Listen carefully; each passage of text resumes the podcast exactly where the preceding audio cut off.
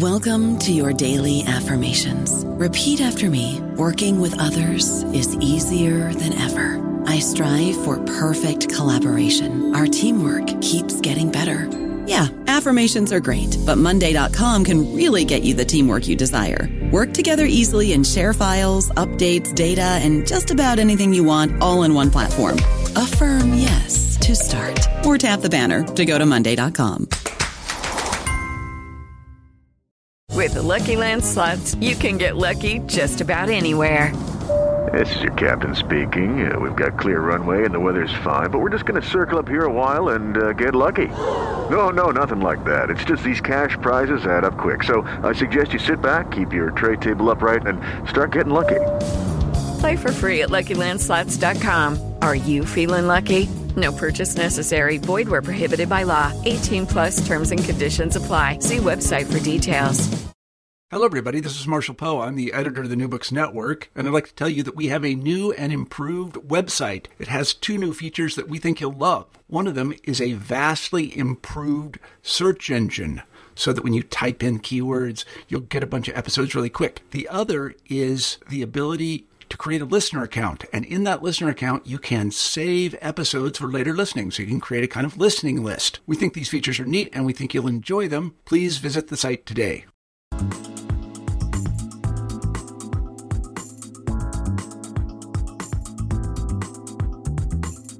Hi, this is Rebecca Buchanan, co host of New Books Network, New Books and Popular Culture, and today I'm here with BJ Hollars, the author of Midwestern Strange Hunting Monsters, Martians, and the Weird in Flyover Country. BJ, thanks for being here. Thanks so much for having me, Rebecca. So, I'm hoping you could start by talking a little bit about how you got interested in searching for monsters and Martians and the weird you know, it makes for some interesting conversation at the faculty meeting. Let me tell you, um, this isn't sort of the, the traditional topic, especially um, professors and folks like me generally kind of embark upon.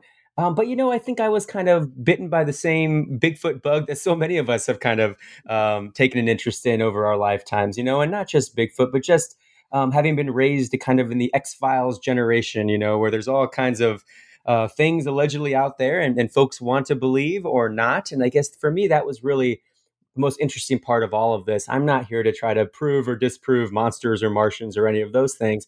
I'm more interested in trying to figure out why people believe in them from a psychological standpoint, but also from a kind of a cultural uh, standpoint, economic standpoint, uh, trying to figure out basically um, what happens, especially in small towns, when they embrace their strange.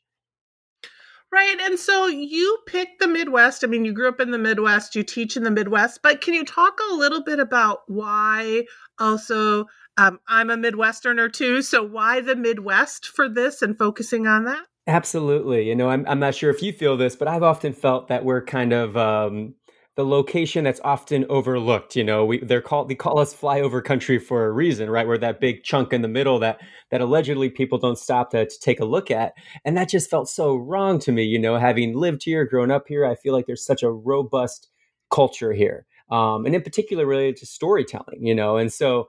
Um, again, most folks think of the Midwest, you think of Indy 500 and you think of cornfields and hot dish, and that's sort of the end of the culture, according to a lot of the, the people on the coast. But but my my idea was take a little bit look, of a look closer here and uh, just see all the other strange things we can we can offer. Yes. Um, I am in a very small Midwestern town teaching, as you know, and we have lots of ghost stories. Uh, you don't touch on the ghosts as much as the monsters and that kind of thing. But yes, it made me really happy to think about all the fun um, and fascinating things you could go and visit just within a, you know, a day's drive from where I am. Absolutely, and that's sort of the fun of this too. You know, I mean, it's a great, it's a great opportunity. Um, a book, writing a book, to just go out and do the things you kind of always wanted to do. I've always, I say this to my student, but it's true. Uh, if you go up to folks and you say, "I'm working on a book," oftentimes they'll let you do or see whatever you need to see. You know, I've been in the Chicago Field Museum, and I told a a curator I was working on a book about extinct birds, and the next thing I knew, I was literally holding the study skins of extinct birds. You know, and so this was just another variation of that. You know, just kind of asking folks to to trust me with their strange stories, and and oftentimes that gave me a front row seat. Right. So you took a year to sort of travel around and investigate what's going on in the Midwest, and you sort of divided your book up into sort of three parts. So the first part is monsters. Um, so let's talk a little bit about some of those monsters. So the first one is the Beast of Bray Road. So can you talk a little bit about that monster? Absolutely. Uh, well, the Beast of Bray Road sort of got its start in 1989. Uh, a woman named Lori Endrizzi was driving home from work one night. Uh, she worked at a bar, and lo and behold, on the side of Bray Road near Elkhorn, Wisconsin, uh, was this bipedal wolf like creature, kind of like a, a werewolf on two legs, so to speak, uh, running toward her, allegedly. And so she got out of there, um, but it became kind of a, a, more common sighting over the years from 1990, 1991, 1992. Sightings kind of picked up for a little while. And there was a local reporter named Linda Godfrey, who I spent a lot of time with actually for this chapter. And, you know, she was a cartoonist for the local paper. She wrote occasional columns. And the next thing she knew, she was writing columns about the Beast of Bray Road. And it sort of became what she's most known for now. She goes around the country, she tours, she's got several books on this topic. And it's just such a perfect example for me uh, of what a story can do for a person or can do for a town. You know, uh, Linda now makes a good chunk of her career um, on on creatures like the Beast of Bray Road. So that's a really fun story. I guess one of the interesting side notes is there was a animal control officer who had a um, a folder labeled werewolf in which he kept his his information on this so-called beast. And so that really got things riled up. Just just putting werewolf on a manila folder was enough to kind of forever pit this beast of bray road with that reputation. And I thought um, Linda was really interesting, right? Because, like many of the other people in the books, like she sort of stumbled into this and now has this sort of great adventure yeah. because uh, right because of what's going on some of these other stories have started even over 100 years ago but linda um, was able to and she i think she said at some point she didn't really have a reputation that she needed to worry about um, i'm paraphrasing um, but that, that that allowed her to sort of go out there and do what she is doing with this beast that's exactly right. And you bring up a good point. I mean, one of the, I guess, major findings or reminders that I came across in writing this book was that people are putting themselves at, at genuine risk when they when they talk on the record about strange phenomena. You know, when was the last time you went to a cocktail party and someone was like, you know, I saw Bigfoot last week? It's just not part of our conversation generally speaking if you if you do too much of that people start asking where's your tinfoil cap you know um, but what was really cool about this was i was able to earned the trust of a lot of folks who were willing to share their stories. And, and more often than not, these folks didn't say, I believe that what I saw was this. They were more like, look, this is what happened. I'm not saying what it was, but but this is my story. And so that kind of hesitancy for me only reaffirmed my my willingness to believe them. Right. And it's really interesting too, because as when we talk about some of these other stories um, that are a little older, they become passed down through the generations, right? So you, if you couldn't talk to the person who experienced it, you talk to their children in, in many cases. And so that was really interesting too, how that um, sort of the story is passed down and those experiences are passed down. Absolutely, you know that's a great observation, and and one of the things related to that too is you know the the like a game of telephone. You know, as these stories get passed down from one generation to the next, these sort of evolve and shift and change, and that's part of the beauty of all of this too. These stories aren't dead and and written about in the newspaper and, Im- immutable. These stories are still moving, they're still evolving, and I think that's what keeps them fresh. That we that we continue to contribute to the next version of it. Right. And so the next story in your um, first chapter or first section is about Oscar the turtle. Um, and so, can you talk a little bit about that and what's going on in like the middle of Indiana or in Midwest and Indiana. Sure. This story takes place in Churubusco, Indiana, about 20 miles from my hometown of Fort Wayne, Indiana. So this was sort of the closest I came to a monster growing up. This was sort of our our regional story, so to speak. And it all began in March of 1949 when a farmer named Gale Harris um, was on a rooftop. This might actually have actually been 48 uh, with a reverend, and they thought they saw this this big shape in the lake um, next to the barn. They were re-roofing the barn, so they ran down. They, they got in a big boat um, and they paddled out to this shape. And Gale was looking off one side of the boat and said, Oh, I think I see it. It's a huge turtle. And the Reverend was looking off the other side of the boat and said, No, it's over on this side. It's on this side. And of course, the story is it was on both sides of this boat. And this, this turtle was allegedly the size of a VW Beetle, the size of a dining room table. 400 pounds of neck and fury and anger and angst. Um, and for, for much of 1949, the people of Churubusco, Indiana and beyond would just gather on the shores of Fulk Lake, two to 3,000 people sometimes. And uh, regional and even national reporters came by with, with uh, all kinds of photography equipment, hoping to capture a glimpse of this turtle. Um, spoiler alert, they didn't capture the turtle. But what the really cool side effect of all of this was that the story of Oscar continues to this day. And not only that, but every summer in July, Churubusco, Indiana has something called Turtle Days Festival. Um, and over the years, this festival has raised an incredible amount of money. It pays for their parks, it does all kinds of great things for the town of Churubusco, Indiana, all because of a turtle that may or may not have ever existed.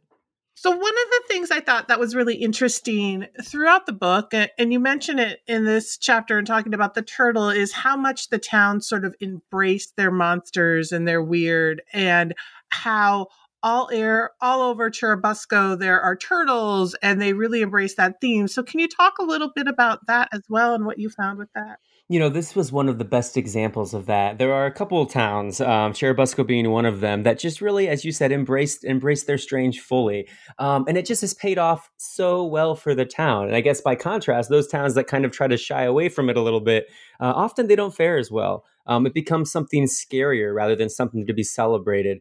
Um, and so, in the case of Churubusco, sure, we talked about the Churubusco's Turtle Days Festival. Uh, we talked about kind of the statues and all of that. But in 1949, the people who liked this story the most were the local business folks and the Chamber of Commerce people. Every diner in town was suddenly serving turtle soup, turtle burgers. If there was a way to put the word turtle before whatever food they were serving, they were going to do it. You know, there was money to be made, um, but not just money to be made. I think there was a major cultural impact too, and that's something uh, that I think is almost equally important. You know, Churubusco is a dot on a map um, at most, um, but as one of the uh, the local residents told me before before the turtle, it wasn't even that. You know, Oscar the Turtle gave folks a reason to to visit Churubusco, the turtle capital of the country, um, and so it was really cool to kind of witness the town kind of coming together around a turtle that again may not even have been been real and if it was real probably dramatically exaggerated in terms of size Yes, it's very much their own Loch Ness monster. Exactly. Um, which, and I love Nessie, so I was like, oh, this is awesome. so the next one I, is probably arguably one of the more um, famous, at least famous because it it ended up being on the big screen. Um, so, can you talk a little bit about the Mothman and what you learned about the Mothman versus sort of what um, Hollywood created or talked about with the Mothman. Sure. And as you said, Mothman is, I think, the most well known of all the case files I look at here. I almost hesitated to even go into this story at all because I, I worried there wouldn't be anything new to find. Um, the Richard Gere movie, uh, Laura Linney, I think it came out, oh, I don't know, 15 years or so now. The Mothman prophecies really sort of brought Mothman back to popular culture in a way that that almost made it a little too popular for me. Uh, but the short version of this story is that in 1966, a pair of couples were out near a munitions plant in Point Pleasant, West Virginia. Uh, they saw a giant humanoid in the sky, kind of long uh, wingspan of maybe six to eight feet, red eyes, um, looked sort of like a moth, and was kind of chasing them uh, around town away from this munitions plant.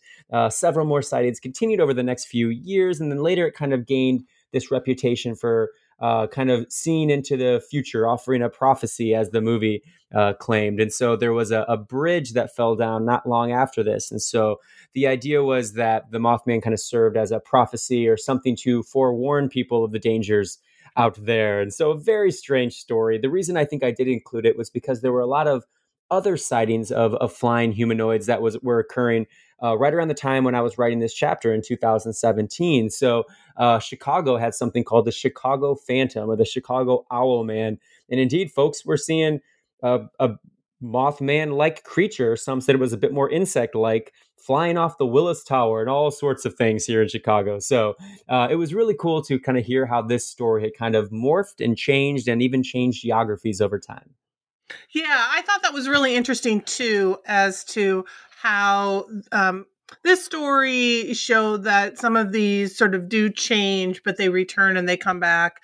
And also looking at how it's very different, the actual sort of story once you went digging into it was quite different than what the sort of Hollywood version of the story, right? And you Absolutely. found. Mm-hmm. Absolutely. I think. I thought, uh, I'm sorry.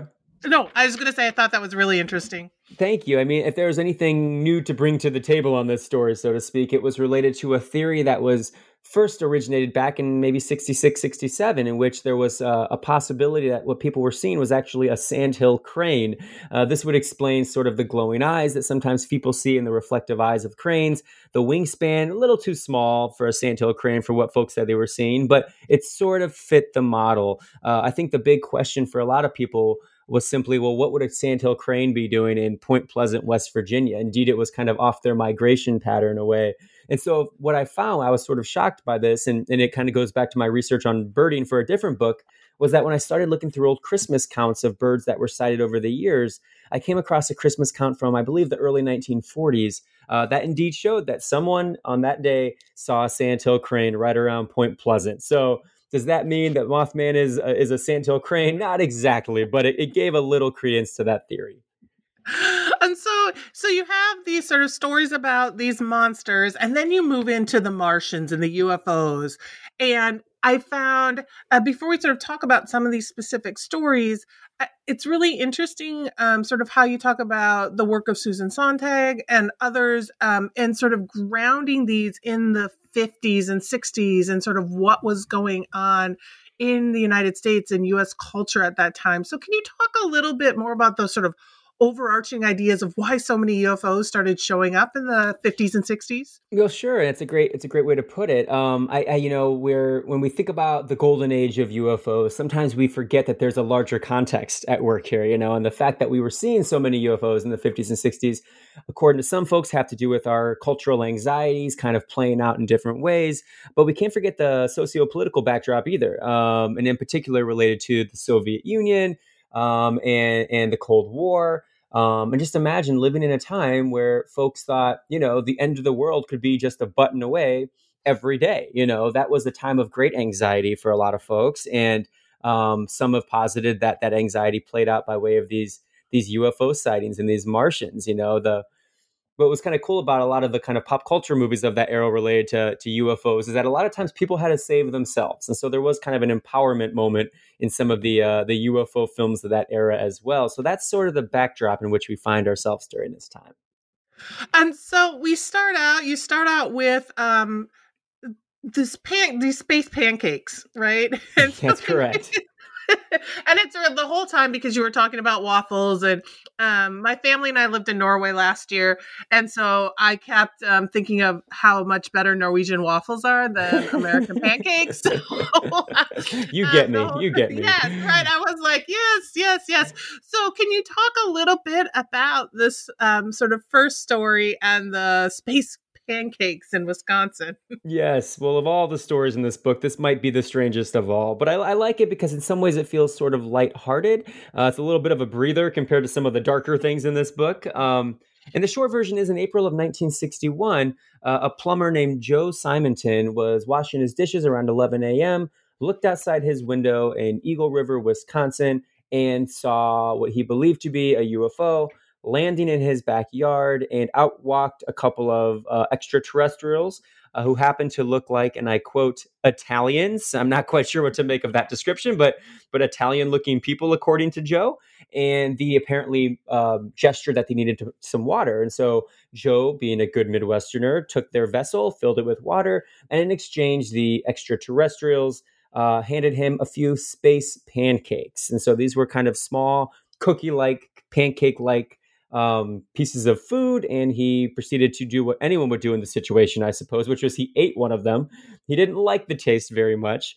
And then the story gets stranger because the um, Air Force comes in, they take the remaining cakes, they send them off to the Food and Drug Administration for testing. And in what was probably my greatest find of the whole book, the best line that I came across in any of the research was that after the testing, the FDA ruled that these pancakes were, in fact, of, I quote, terrestrial origin. So these pancakes were probably made by material right here on Earth.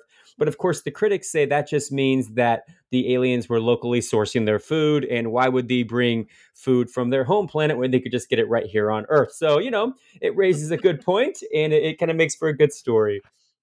Right, and it's super interesting. Um, throughout these sort of UFO chapters, you bring in all the um, sort of UFOologists and the ways in which our government has or has not sort of supported this investigation into um, the extraterrestrial or into sort of these UFOs. So I thought that was really interesting too. In this chapter, um, they didn't sort of, there was one group that didn't really want to test.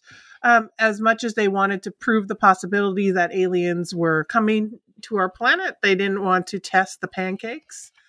Um, it's uh, it's very political, and certainly during that time, there were a lot of kind of um, forces at work, um, both in the government and beyond. And of course, one of the leading theories related to um, aerial phenomenon was that, of course, a lot of these unidentified flying objects were were terrestrial made themselves. Were made right here on Earth. Were part of a U.S. government or some other government, and those sorts of things.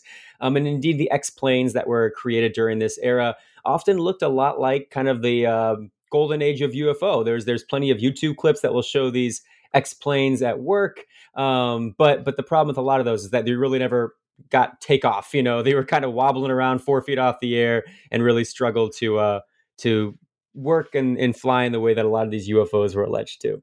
Right. And poor Joe's life sort of changed forever because he reported that he had pancakes.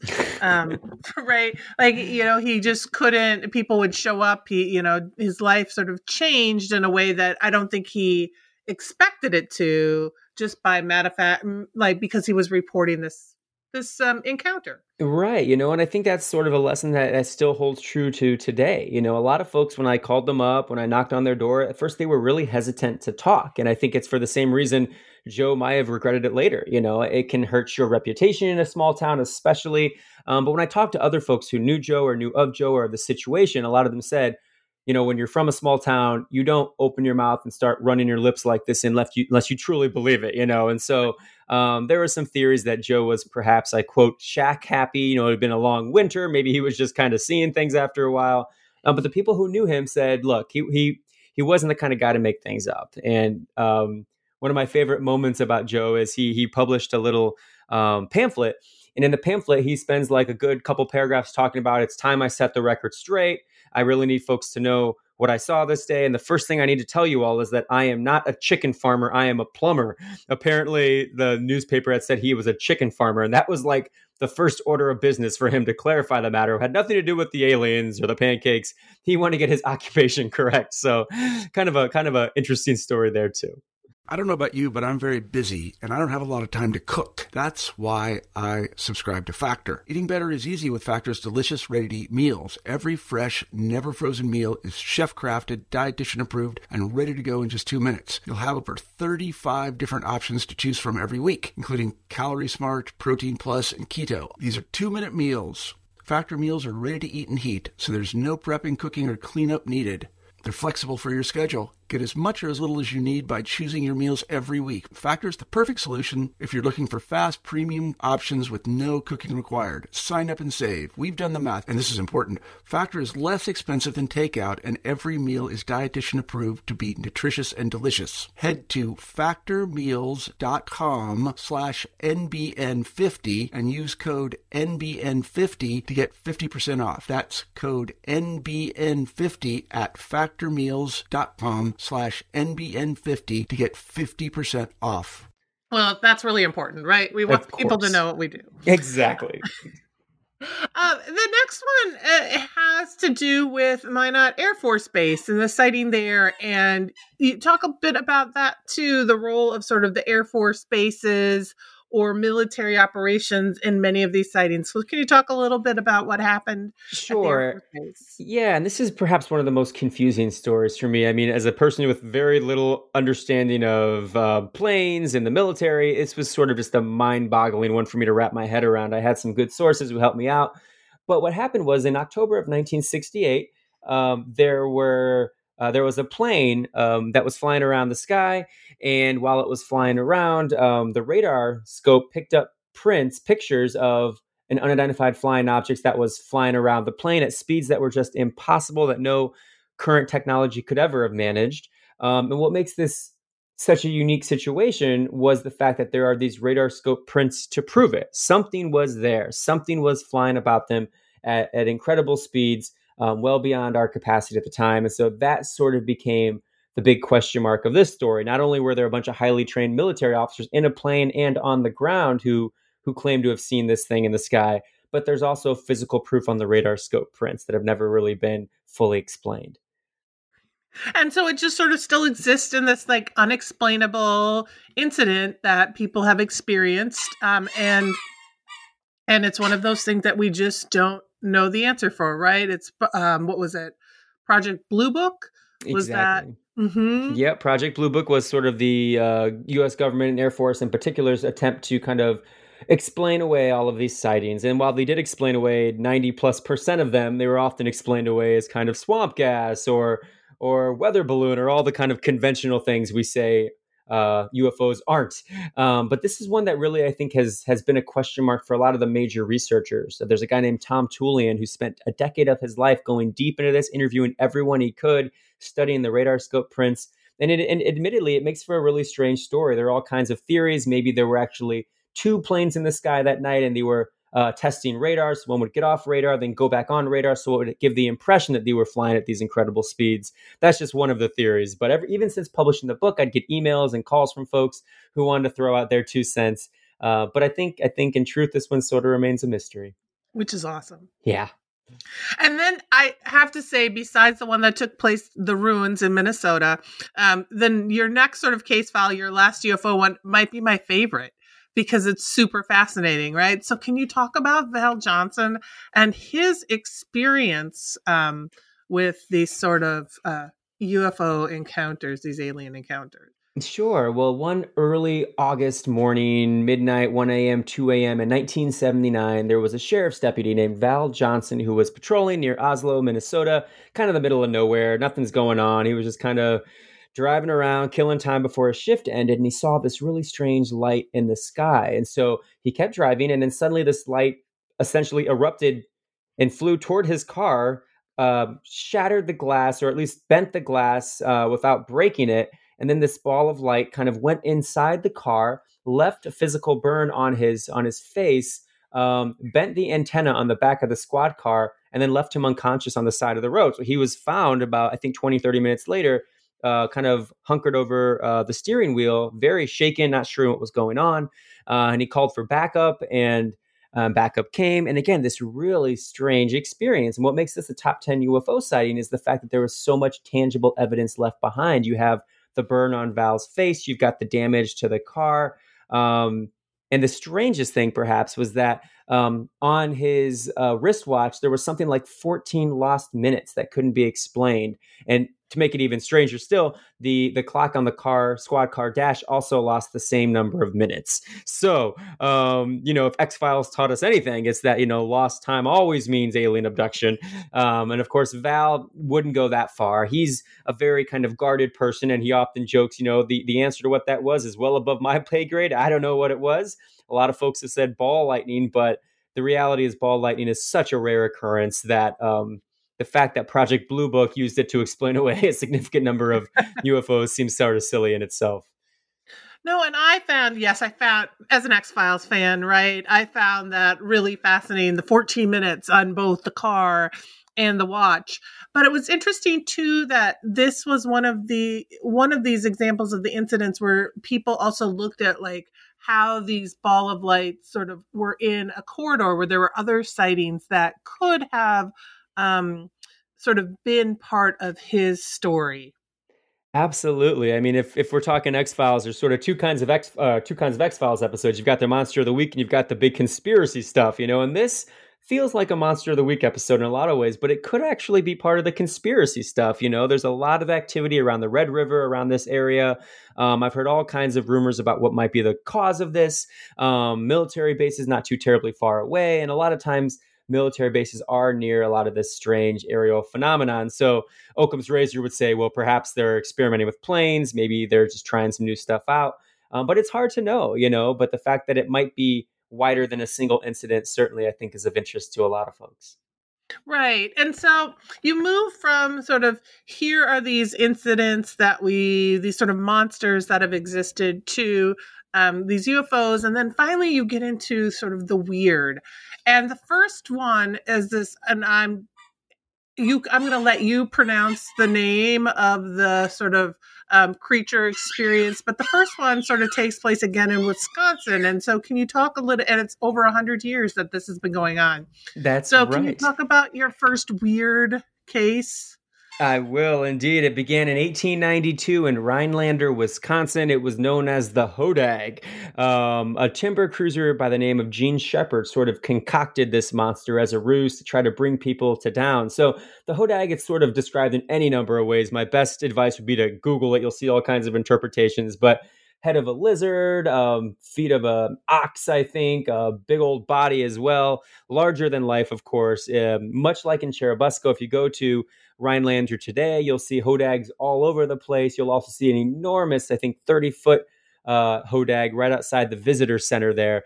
Um, but what was so cool about this story is that it was originally concocted as kind of a lumber tale, a lumber uh, bunkhouse tale, in fact, to kind of just get people thinking and curious about what might be roaming the woods and on the kind of frontier of western Wisconsin. But as time went on, uh, a train began to go through Rhinelander, and and Gene Shepard realized how important it was that people got off the train. He thought if we could get people off this train, have them spend a couple hours in Rhinelander, maybe just maybe they'll stick around and help us build this town out. And indeed, he would get knocks on his door all the time from folks who were getting off the train to see this hodag, which he had allegedly captured and kept in his barn.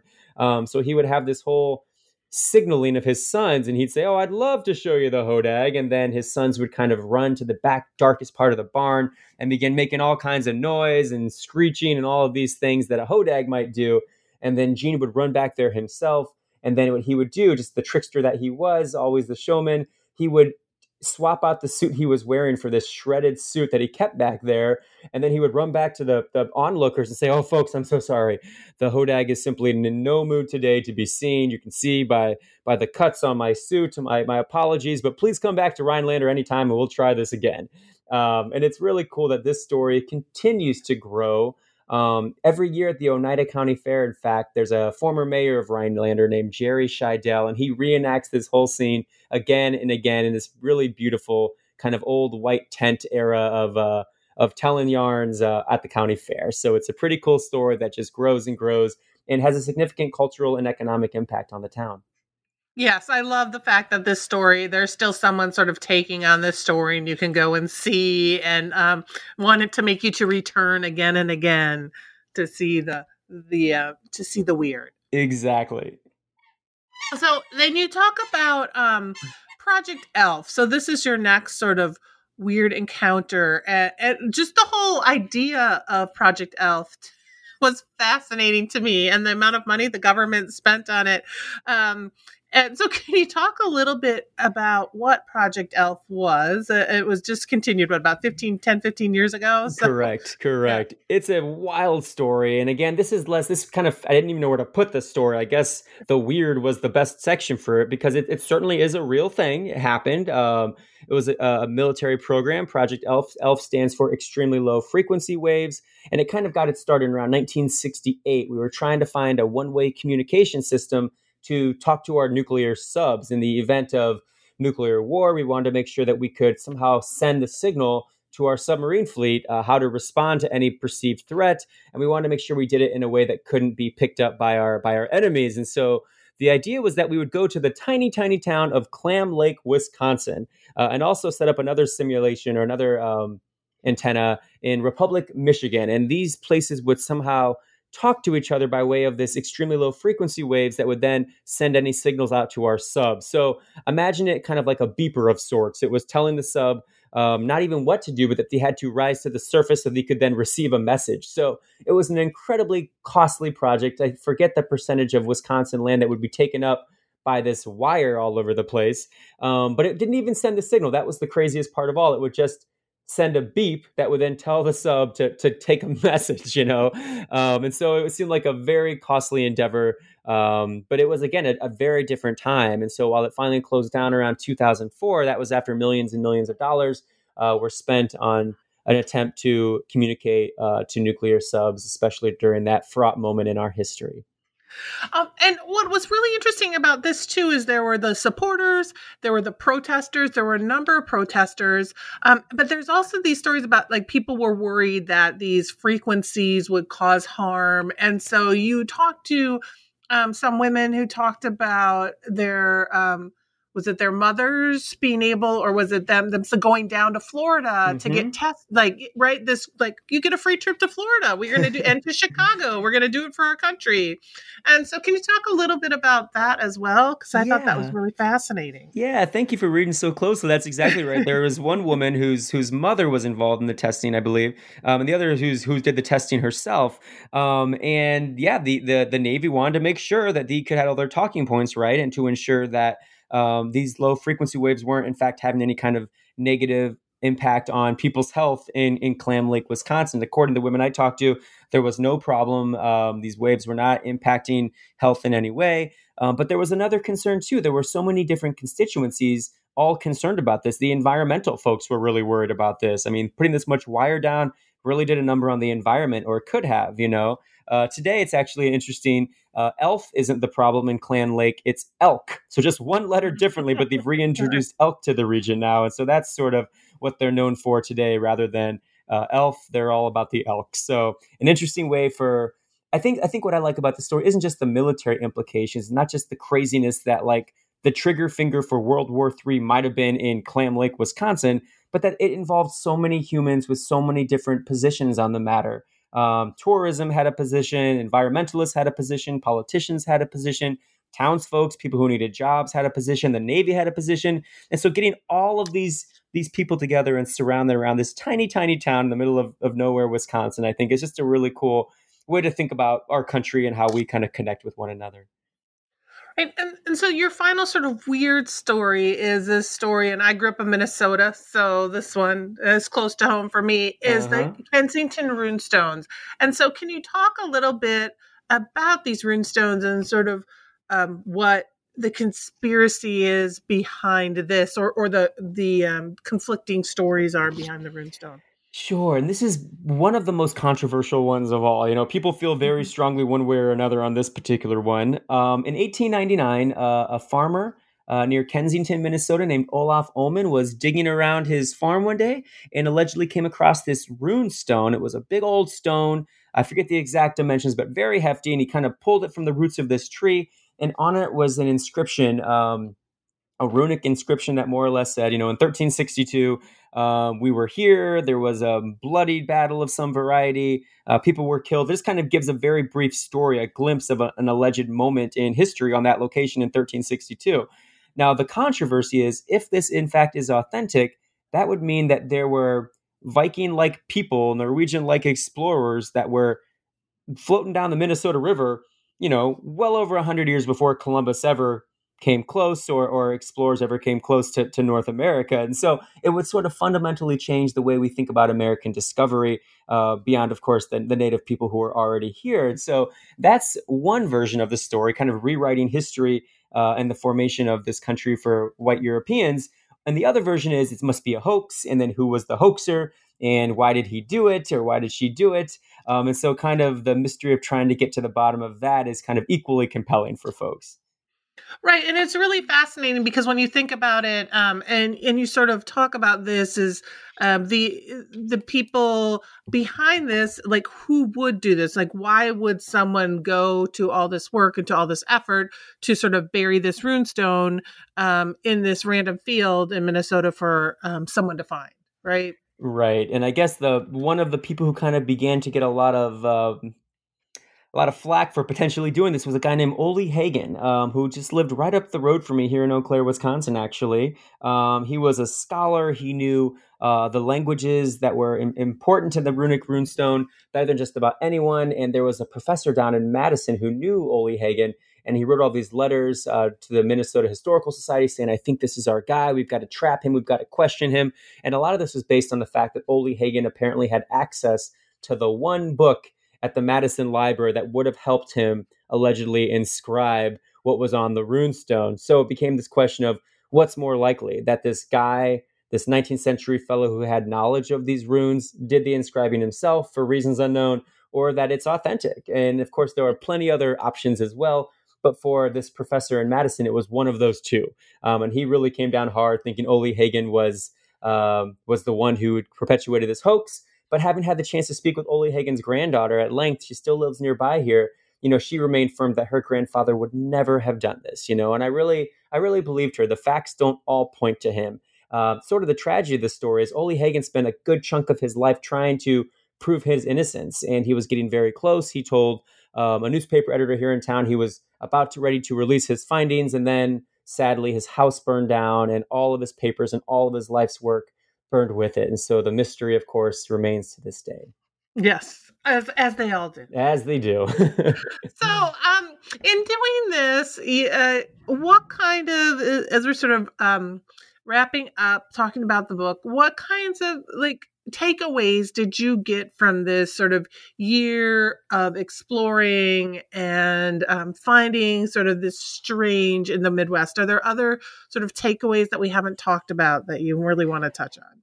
Well, for me, it's it's less about the monsters. It's not about the Martians. It's not about the weird stuff. It's about the people, and it's about how people again embrace or don't embrace strange things for me, it was about learning to listen more than I talk. You know, I, I spent a lot of my life in front of a classroom and I'm kind of always pontificating this, that, and the other. But there's such a pleasure in just listening to other people and, and kind of getting their stories and letting them be in control of their stories in that way. Uh, one other thing I think about a lot is that almost everything seems strange before it's identified, you know. So the first time folks were seeing giraffes, you know, and, and elephants and these incredible creatures, that was probably pretty strange for those folks as well. Um, when we think about Bigfoot, in fact, there was a creature known as Gigantopithecus, you know, hundreds of thousands of years ago that in every way resembles Bigfoot, a Bigfoot-like creature, you know. So we think, oh, Bigfoot, that's that's insane, you know. But in fact, creatures very similar to Bigfoot did in fact walk the earth, just not perhaps in the modern era. Um, and so that's one of the takeaways too. You know, we're pretty quick to write people off and to write off ideas that seem beyond our wheelhouse or beyond uh, a fundamental truth that we believe. But what happens when we just believe people? You know, what happens when we try to understand what conditions would we need to create for ourselves to believe something that seems impossible? You know, um, and I think that's that's true for all walks of life, not not just these subjects, but but when we talk about why you believe one newscaster or one news station over another, you know, being vigilant to the truth, being mindful of motive, and, and trying to figure out how we can kind of uh, feel and think for ourselves about what we we want to believe based on fact. Right. Um, so we've talked about this book for a while. Um, before we sort of wrap it up, I don't know if there's anything you're working on now. Um, I know this just came out, but if there's anything you're working on, something new that you're working on that you sort of want to promote or share, or um, anything related to this book. Sure. Well, it's not related to this book. Um, one of my one of my things about writing is I kind of embody the liberal arts education. So I am always trying new subjects. I am always trying to write about something that scares me, something keeps me up at night. And so if you kind of look at my website and check out the books I've written previously, they're really all over the place. Everything from civil rights to drownings to essay collections to uh, monsters and myths and extinct birds and our relationship with our pets. If you if there's a subject out there that that is even a little compelling, I'm probably all over trying to to figure out the story. So what I'm working on now is actually about a road trip my then six year old son and I took about two summers ago on the last day of kindergarten, the final bell rang, and we hopped in the car and struck out on a 2,500 mile cross country road trip to retrace the Oregon Trail. So, our idea was to try to um, figure out what, what it means to be an American today. And we kind of used the backdrop of that historical trail to figure out what it meant to be an American back then as well. So, it was certainly just an incredible experience. We met so many strangers who were willing to help us out in a jam or make us think differently about our, our country and really challenge us in important ways. And so that's the book I'm working on now, and uh, hopefully we'll hear some good news soon. Oh, wonderful. Well, BJ, it was really great to talk to you. Um, again, this is BJ Hollars, the author of Midwestern Strange, Hunting Monsters and Martians, and the Weird in Flyover Country. And this has been for New Books Network, New Books in Popular Culture. Uh, BJ, thanks for being here. Thank you so much, Rebecca. Have a good day. You too.